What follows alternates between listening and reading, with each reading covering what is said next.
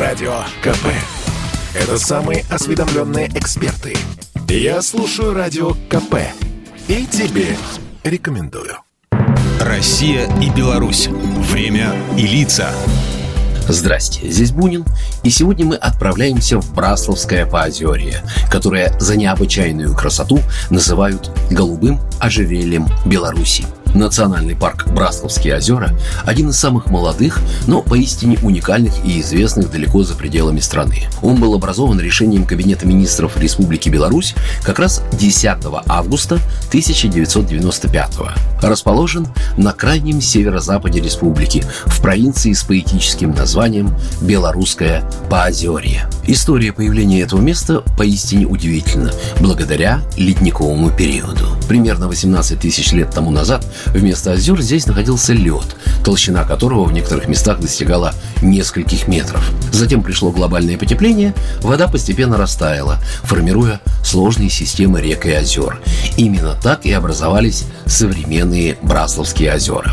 Эти места считаются одними из самых живописных уголков не только Витебской области, но и по всей стране. Сам регион поражает невероятной красотой после ледниковых ландшафтов и бескрайней гладью 74 озер, удивительные сочетания которых создают неповторимый узнаваемый образ Брасловского края. Водная гладь парка занимает почти пятую его часть, перемежаясь с холмами и лесами. Кстати, о лесах.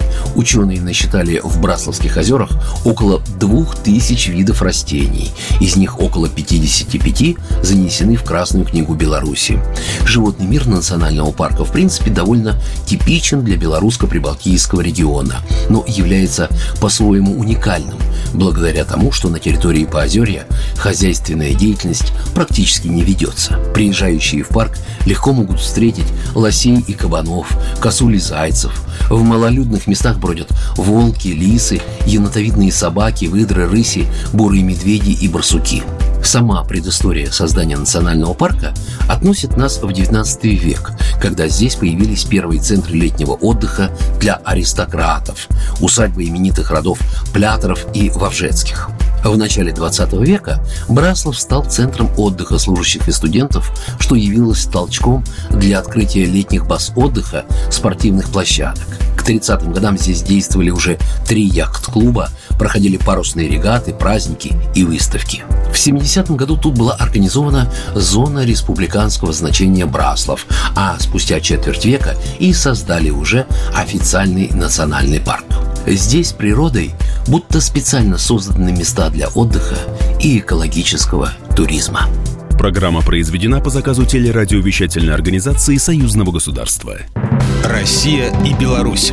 Время и лица.